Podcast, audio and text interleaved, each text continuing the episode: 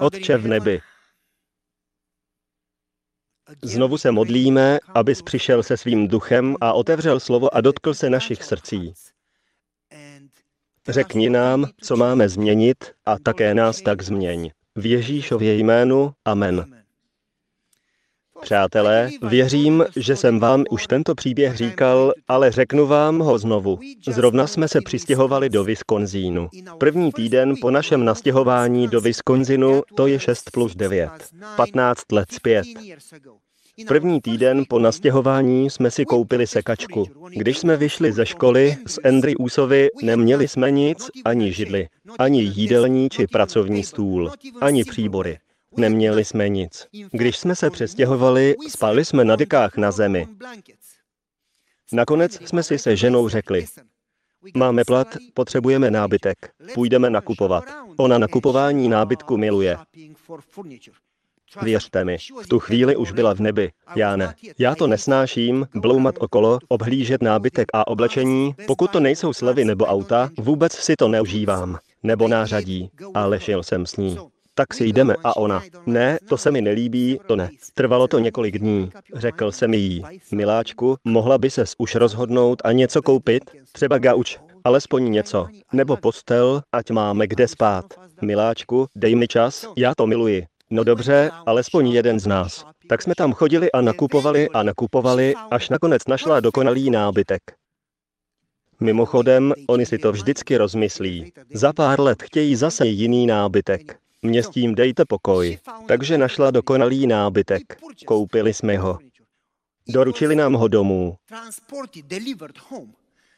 Já jsem to složil.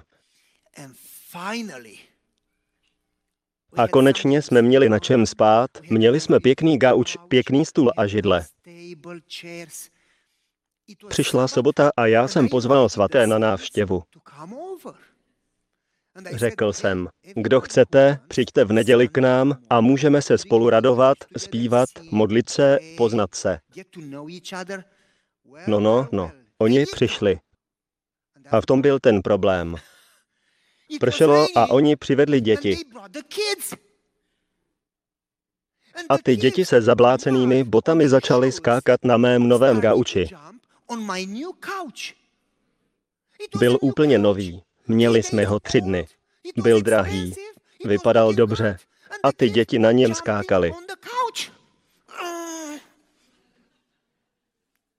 Usmál jsem se a úplně mi zrudly uši. Moje žena ví, že když mi zrudnou uši, znamená to, že mi došly nervy. Jsem před výbuchem. Když přišla a viděla ty rudé uši, řekla mi, miláčku, pojď do kuchyně, potřebuju pomoct. Nemám čas. Miláčku, pojď. Dobře, jestliže chcete být šťastní, nedohadujte se s manželkou. Šel jsem do kuchyně a ona řekla, uklidni se. Ty si je neviděla? Nevidí je snad jejich rodiče. Můj nový gauč. Žena mi řekla, miluješ ty děti nebo ten gauč? To spolu nemá nic společného, můžu milovat obojí. Ona mi řekla, a koho více? Na to je těžké odpovědět. Ty děti. Dobře, no tak se uklidni. Ten gauč si sebou do nebe nevezmeš. Půjdeš tam s těmi dětmi. Gauč schoří, ale zlato, to ti rodiče nevidí. Miláčku, běž se projít okolo domu a modli se, dokud se neuklidníš. A až se vrátíš, miluj ty děti a ne gauč. Dobře. Nedokázal jsem je prostě jen milovat a přijmout to.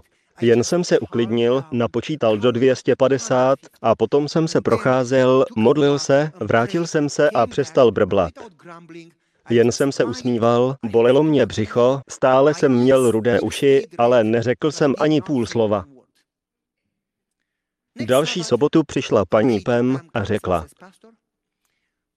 Pastore, nás k sobě nikdy nikdo nepozval. To za prvé. A za druhé, když můj syn začal s ostatními dětmi skákat na gauči, byla jsem si jistá, že ztratíte nervy. To byl nový gauč, ne? Ano. Skoro jsem jí řekl, toho nikdy neučíš o vychování, ale neudělal jsem to. Usmíval jsem se a choval se mile. Myslela si, že jsem svatý. Řekla mi, nemůžu uvěřit, že tolik milujete lidi, že tak milujete naše děti, že jste schopný se usmívat a nic neříct. Získal jste si moje srdce. Žádné kázání si mě tak nezíská jako toto. Teď vám věřím.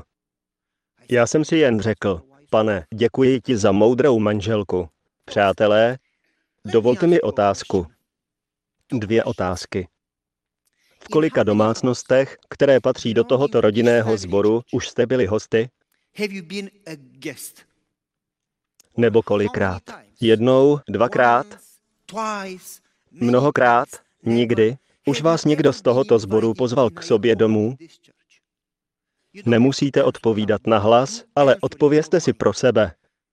Už vás někdy někdo pozval, abyste k ním přišli na návštěvu, pojedli, zahráli si hru, sledovali nějaký zápas, přišli na narozeninovou oslavu, na oslavu promocí, na oslavu narození dítěte, cokoliv takového.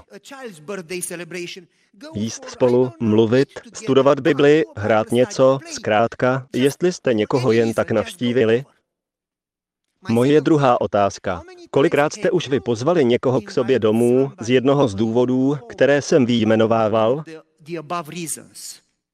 Jednou, dvakrát, mnohokrát, nikdy? Můžete si říct, nemám velký dům. Koho zajímá, že je malý? Vždyť nemusíte zvát celý sbor. Můžete pozvat jednoho člověka. Takže, už jste se někdy nechali pozvat nebo někoho pozvali.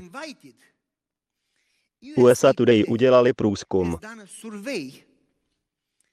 Zeptali se 500 lidí v Americe. Promiňte. A ptali se, jak často mají návštěvy u sebe doma. Bylo na výběr z možností. Jednou týdně, jednou měsíčně, jednou ročně nebo zřídka či nikdy. 6% řeklo jednou týdně, 24% řeklo zřídka nebo nikdy a ten zbytek patřil mezi tyto dva extrémy. Víte, co to znamená? Jestliže jsme američané, 25% z nás, vlastně 24%, čtvrtina z nás nikdy k nikomu nechodí a nikoho k sobě nezve. Chci vidět, zvedněte ruku, kteří jsou těch 25%.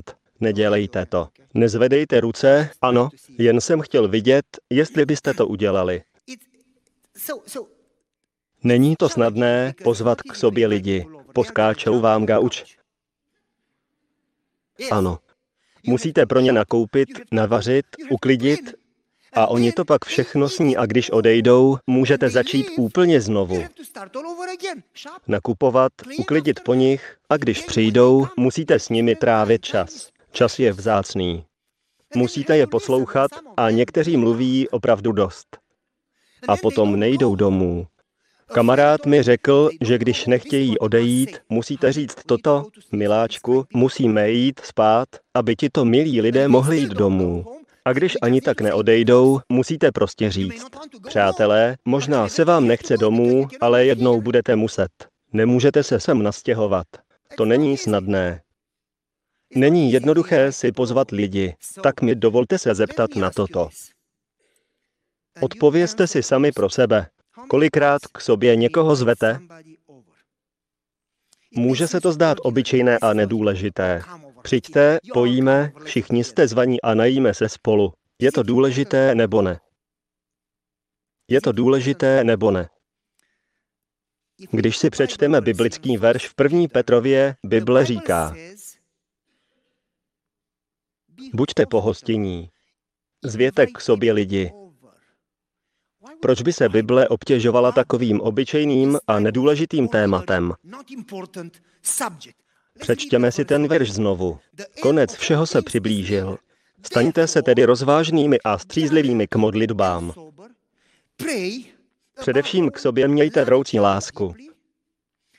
Buďte jedni k druhým pohostinní. Vidíte to? Co je pohostinnost? Pozvat lidi k sobě. A to bez reptání. Zlato, oni nám skáčou po gauči. Dary milosti, podle toho, jak jej každý přijal, si služte navzájem jako dobří správci. Mluví-li někdo, ať mluví jakožto boží výroky. Slouží-li někdo, ať slouží ze síly, kterou poskytuje Bůh, aby byl ve všem oslavován Bůh. Dovolte mi to trochu osvětlit. Tento odstavec, tento dopis, Petr posílá několika zborům v Malé Asii, které čelili pro následování. Nevím, jestli znáte to pozadí, historii, ale církev rostla a proto, že rostly, čelili strachu z hrozného pronásledování. Dopis je tedy adresován těm, kteří čelili pronásledování. Ve stejné době tyto sbory věřili, že Ježíšův příchod je za rohem. Nastává. Ježíš přichází. Zrovna teď. A Petr řekl, protože konec je blízko, protože Ježíš přichází, tak to byste se měli připravovat na druhý příchod. Tak to musíte žít během pronásledování, když procházíte zkouškami, procházíte koncem času, když se připravujete na druhý příchod, máte žít takto. Takto se připravíte. A toto jsou věci, které musíte dělat. Toto jsou ty věci.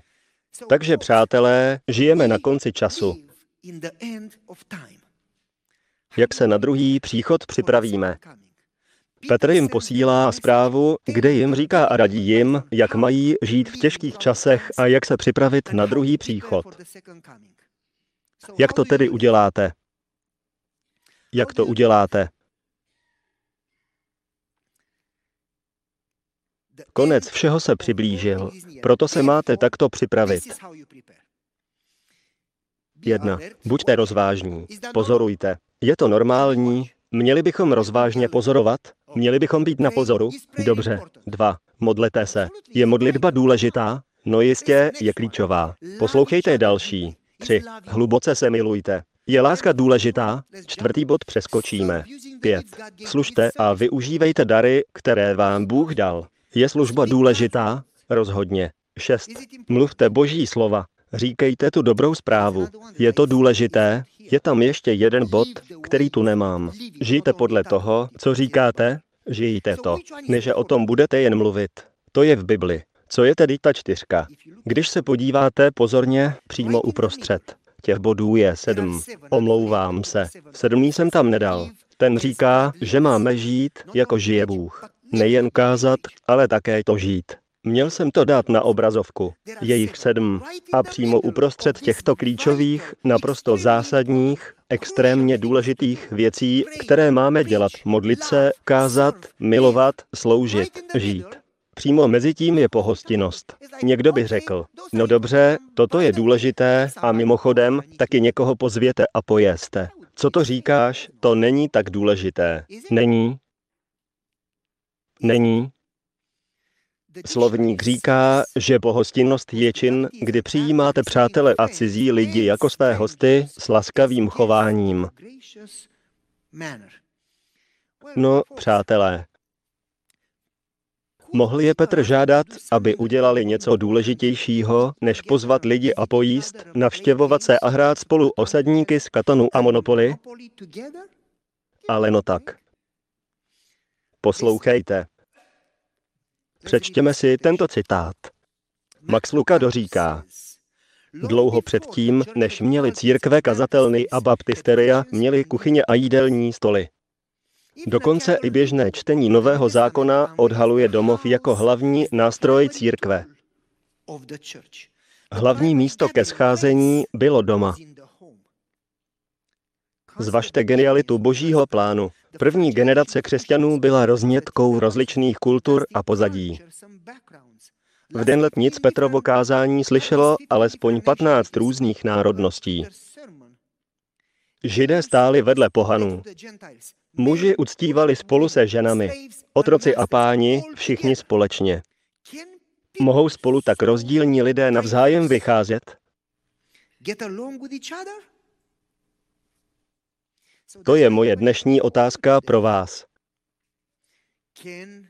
Mohou lidé tak odlišní, tak odlišní v jednom zboru žít spolu? Mohou Španělé žít s Angličány? Mohou se republikáni a demokraté jako křesťané milovat a respektovat? Mohou spolu uctívat muži a ženy? Mohou křesťané respektovat a milovat své sousedy muslimy nebo hinduisty?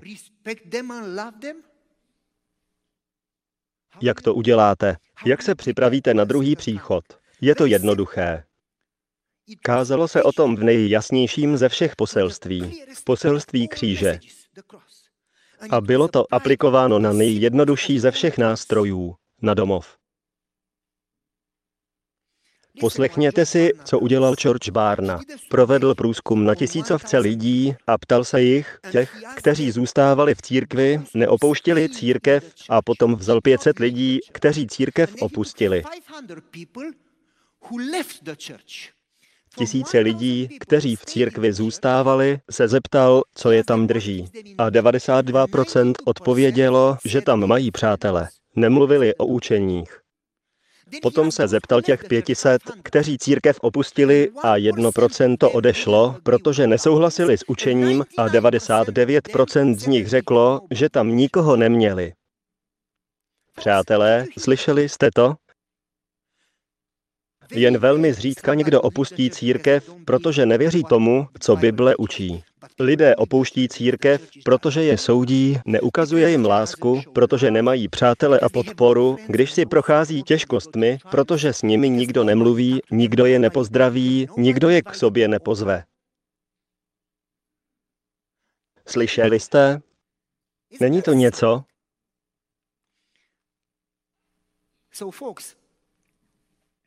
Takže přátelé, přátelství se nebuduje ve sboru ani na lekci Bible, ale když se lidé navštěvují a jí spolu. Když se navštěvují a jí spolu. Ne každý může být kazatelem.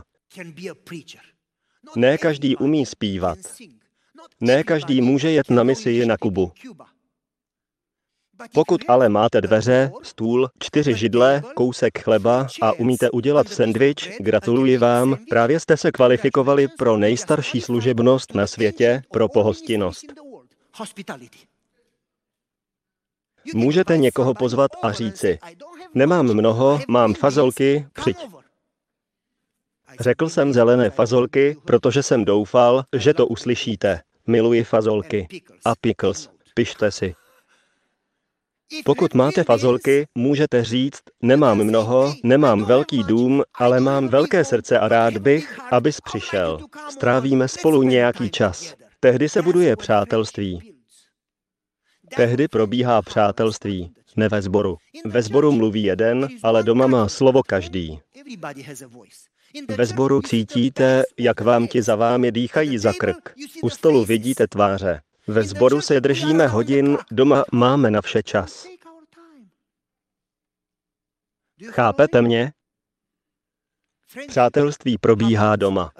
Lidé se ve sboru neotevřou, lidé se otevřou u stolu. U stolu se tedy děje něco svatého, co ve sboru nikdy nenastane.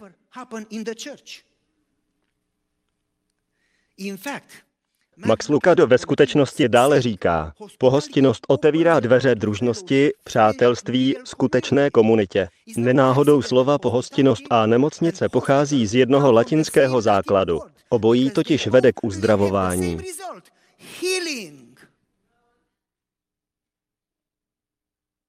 Slyšeli jste, co Max Lucado řekl?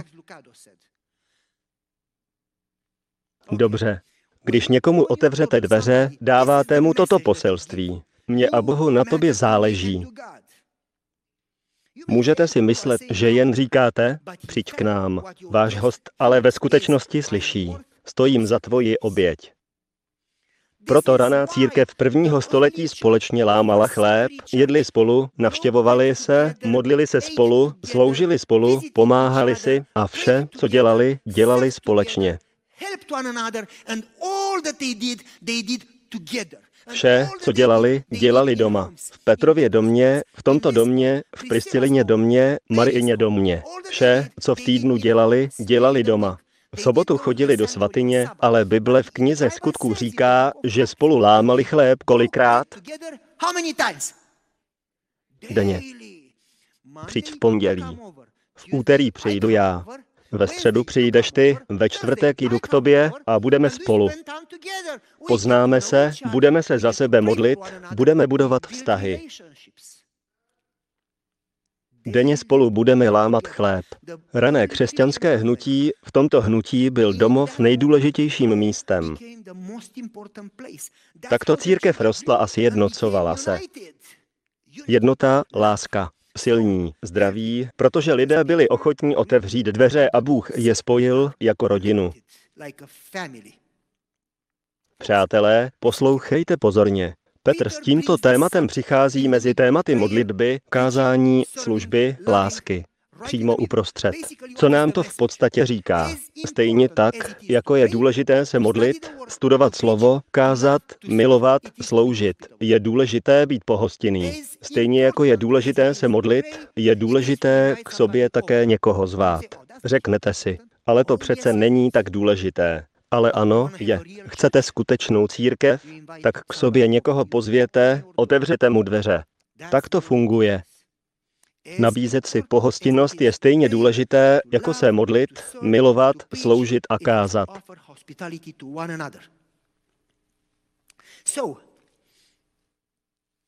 Takže chci se proto znovu zeptat na to samé, jako na začátku.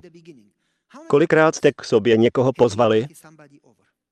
A kolikrát už někdo pozval vás? Jednou týdně? Nikdy? Něco mezi? Bible je naprosto jasná. Buďte k sobě pohostění bez reptání. Takže vám řeknu toto. Pokud by verš říkal, že máme být pohostění, bylo by to snadné. Pro mě, jestli mám být pohostěný, tak mi alespoň dovolte si trochu stěžovat. Dělá mi to dobře. Když už se obětuji, chci o tom aspoň moc mluvit. A oni nikdy, chápete? A ty děti nikdy. A rodiče nevidí, že potom, co o tom chvíli mluvím, cítím se lépe. Ten verš tím ale nekončí. Říká, abychom byli pohostění bez reptání. Tím se to stává složitější. Se ženou jsme mluvili s několika lidmi, byli jsme v restauraci, byl večer po sobotě a jedli jsme spolu. Oni řekli, to byla taková zábava, nikdy jsme se tak nebavili. Můžeme ještě pár hodin pokračovat, možná hrát hry nebo si povídat.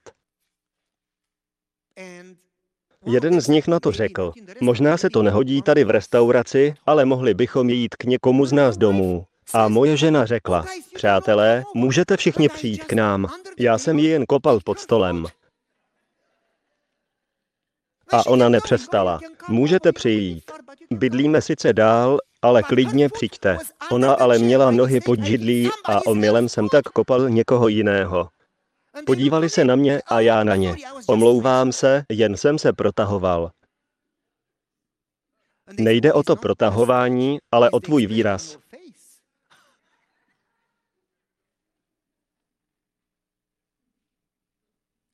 Bez reptání. Dělejte to radostně, nebo to raději nedělejte vůbec. Vaše děti udělají nepořádek. Nechte i děti jiných lidí, ať dělají nepořádek. Ten člověk totiž miluje své děti stejně jako vy ty svoje. Takže pokud jste skutečná rodina, mějte je rádi. Pokud ne, nepředstírejte, že jste křesťané. To radši řekněte rovnou, že nejste. Chápete? Buďme upřímní. Církev prvního století taková byla. Je to v celém novém zákoně. Jedli spolu po domech. Zvali se k sobě, modlili se, lámali spolu chléb.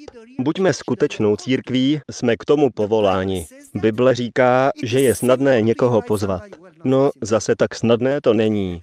Je snadné někoho pozvat a pokud vám Bible říká, abyste to dělali, pamatujte, že to znamená, že je to důležité. Způsobí to ohromnou změnu v životě našeho sboru. Pokud skutečně chcete opravdovou církev, vážně to musíte dělat. Přečtěme si tento citát. Novozákonní učenec jménem Howard Marshall říká a analyzuje verš z první Petrovi, o kterém mluvíme a říká. Projevování pohostinnosti je obzvláště náročné a křesťanům je třeba připomínat, aby si ji prokazovali. Důraz ale leží na poslední frázi bez reptání. Příchod hostů se z mnoha důvodů nemusí hodit a vím, že někteří hosté umí být podivní. Miluji lidstvo, nemůžu jen vystát lidi. Křesťané proto musí prokazovat pohostinnost bez váhání a bez reptání. Bez stěžování, bez komentování. Dokonce i soukromně, když odejdou. Neměli byste to říkat ani partnerce. Miláčku, jsem rád, že už jsou pryč. Držte jazyk za zuby a řekněte. Chvála Bohu, že přišli. Pokračujme. Praktikování pohostinnosti je nařízeno v listě Římanům, Židům a pohostinnost je vhodnou kvalitou vedoucích církve. První Timoteus, Titus. Nový i starý zákon obsahuje nespočet ilustrací pohostinnosti. Mohl bych vám říct spoustu veršů. Bible o tom mluví například tady. Je toho celý seznam, mohl bych veršů uvést víc. Tyto by ale měly stačit. Víte, není to snadné, ale Bible říká, že je to stejně důležité jako modlitba. Pokud nemůžete žít bez modlitby, církev nepřežije ani bez pohostinnosti. Lidé opouštějí církve, protože tam nemají přátele a přátelství se tvoří doma. Dám vám příklad. Jednou za čas někomu pomáháme. Můj otec to dělal, můj děda to dělal, dělali jsme to v Rumunsku, dělali jsme to ve Wisconsinu, dělali jsme to tady. Když jsme byli ve Wisconsinu, do našeho sboru se přesunul nový učitel. A než si našel bydlení ke koupi, neměl kde být. Řekli jsme mu, můžeš žít s námi. Bydlel s námi skoro měsíc. Myslíte, že to bylo snadné? V Rumunsku máme rčení. Host a ryba po třech dnech smrdí.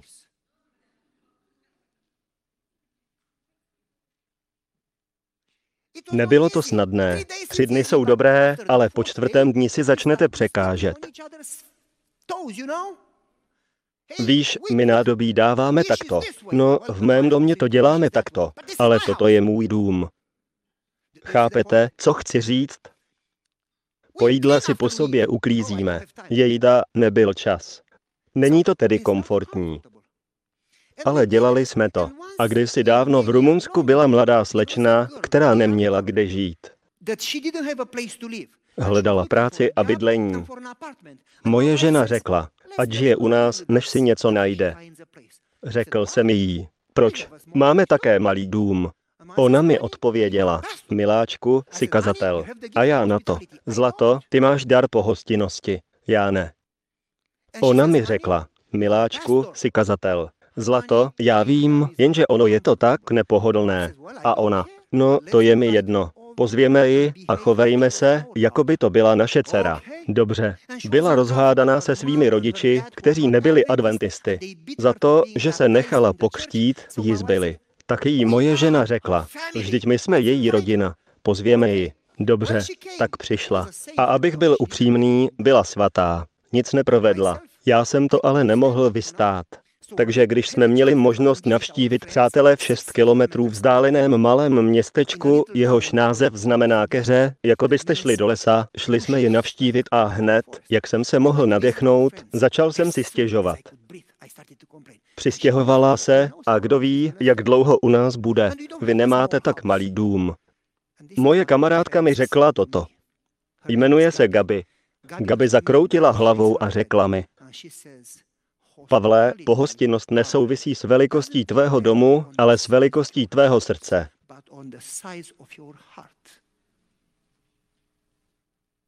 Zůstal jsem sticha a v duchu jsem si říkal, s tebou už se nebavím.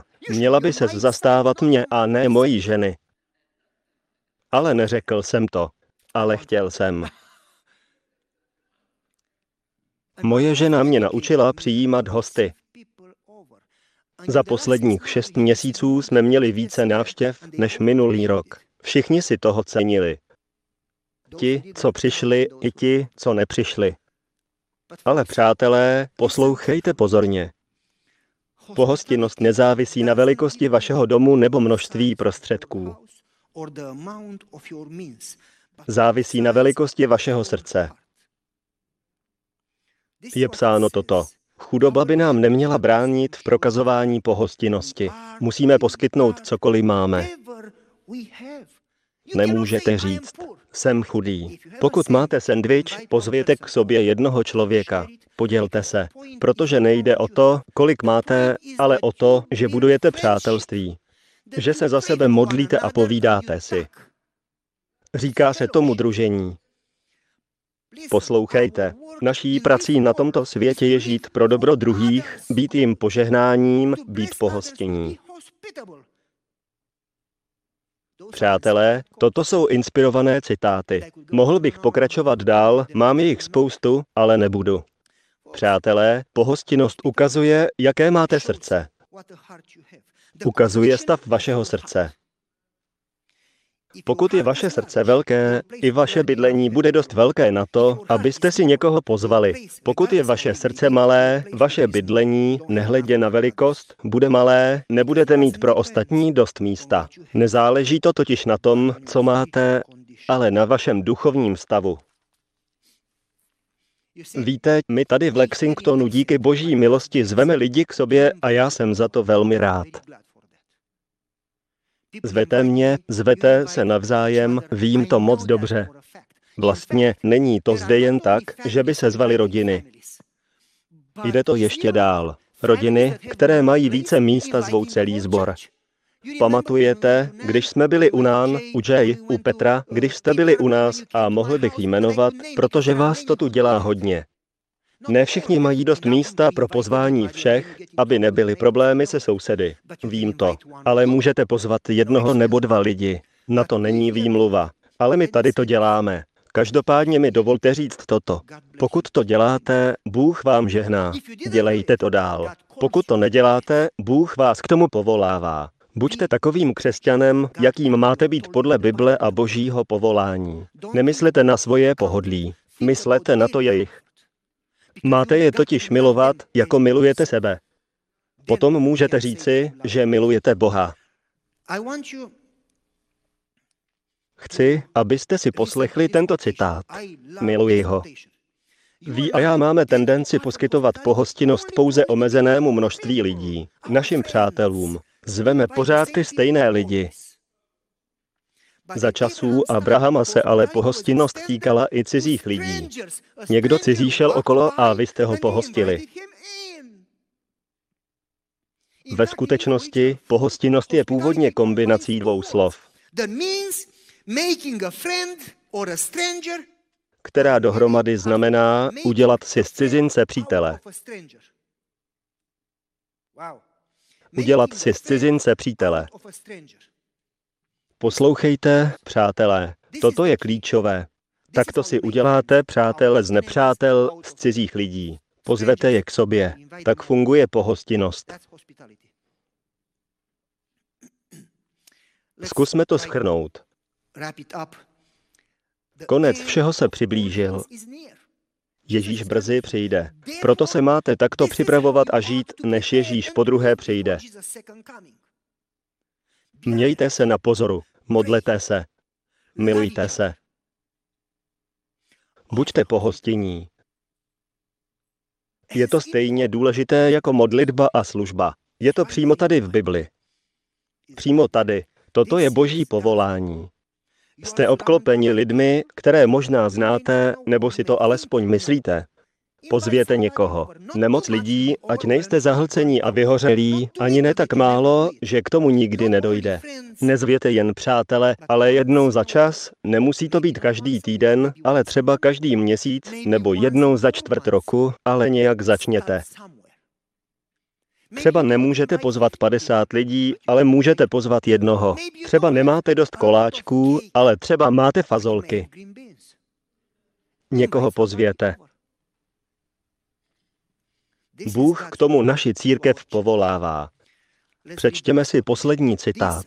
Tato napomenutí se zvláštním způsobem opomíjejí. Dokonce i mezi těmi, kteří vyznávají, že jsou křesťané, se pohostinnost vidí málo. Naši vlastní lidé prokazování pohostinnosti nepřikládají váhu, jakou by měli, jakožto přednosti a požehnání. Celkově je mezi námi málo družnosti a příliš málo snahy udělat místo pro další dva nebo tři lidi u rodinného stolu bez ostudy, předvádění nebo reptání. Někteří říkají, že je s tím příliš problémů. To ano, je.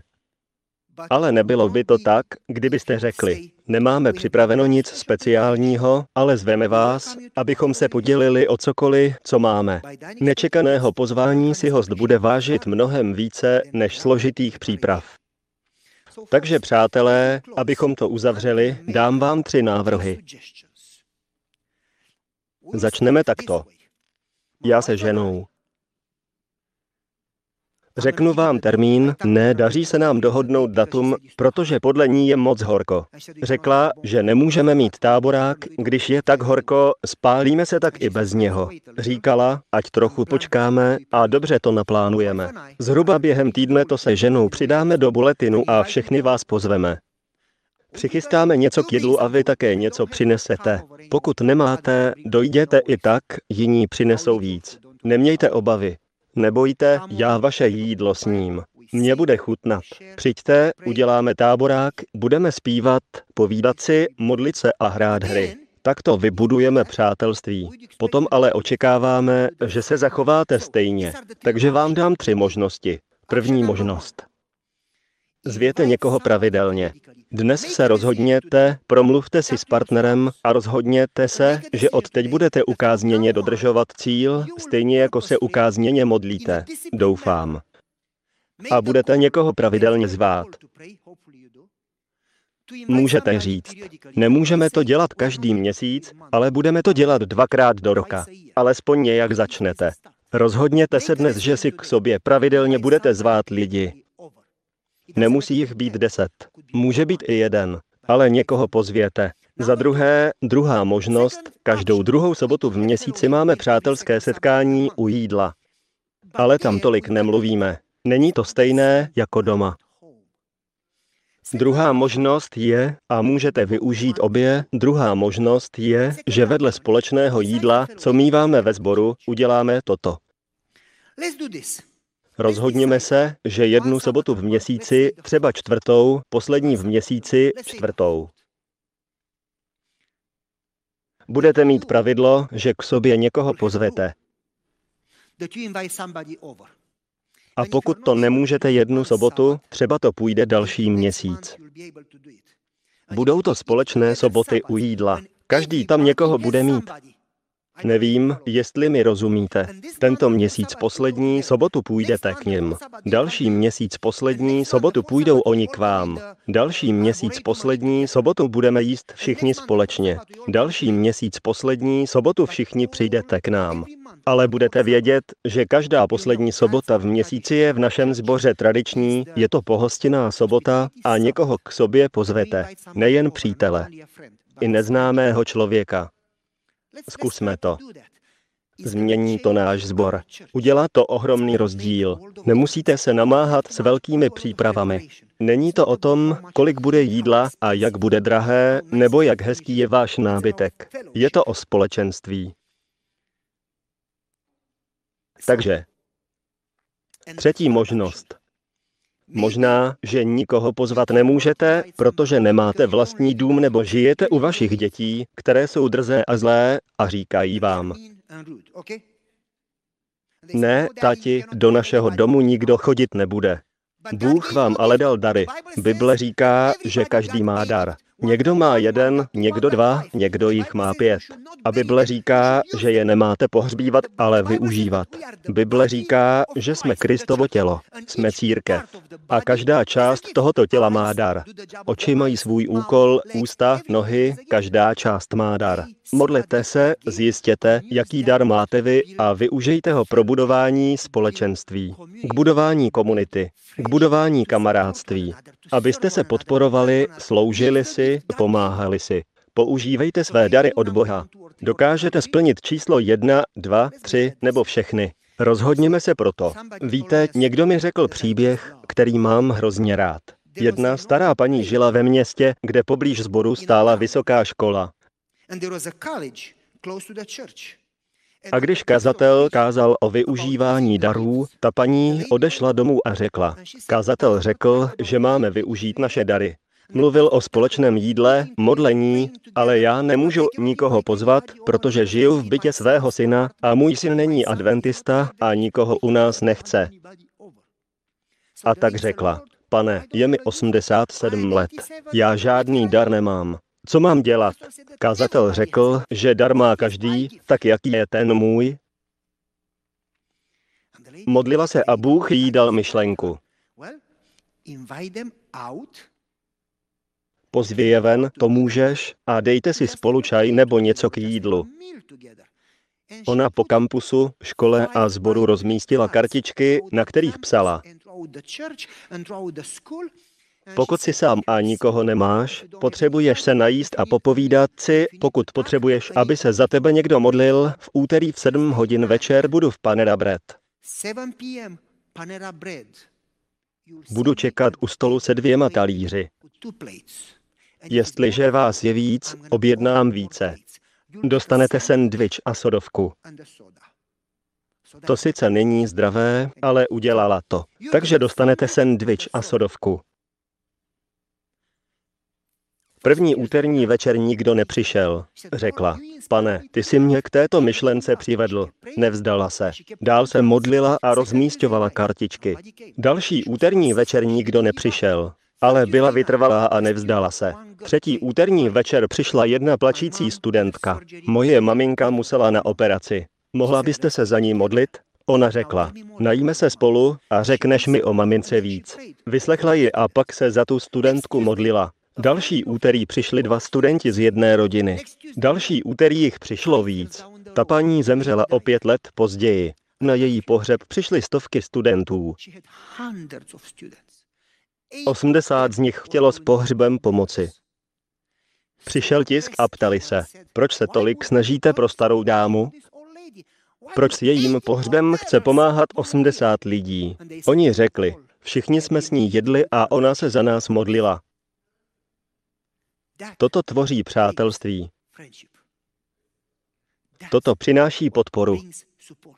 Když se podporujete vzájemně, máte se rádi, modlíte se za sebe, pomáháte si, staráte se o sebe, to je skutečné přátelství.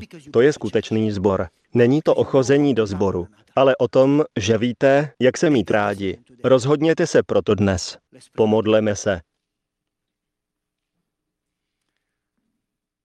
Nebeský Otče, konec všech věcí je blízko. Proto nám pomoz, abychom žili a připravovali se svědomím, že Ježíš brzy přijde a všechny věci schoří. Pomoz nám naučit se modlit, jak sloužit, jak milovat, jak být pohostinní, jak mluvit. Pomoz nám se o sebe vzájemně opravdu starat. Modlíme se za to v Ježíšově drahém jménu. A děkujeme ti, pane. Amen.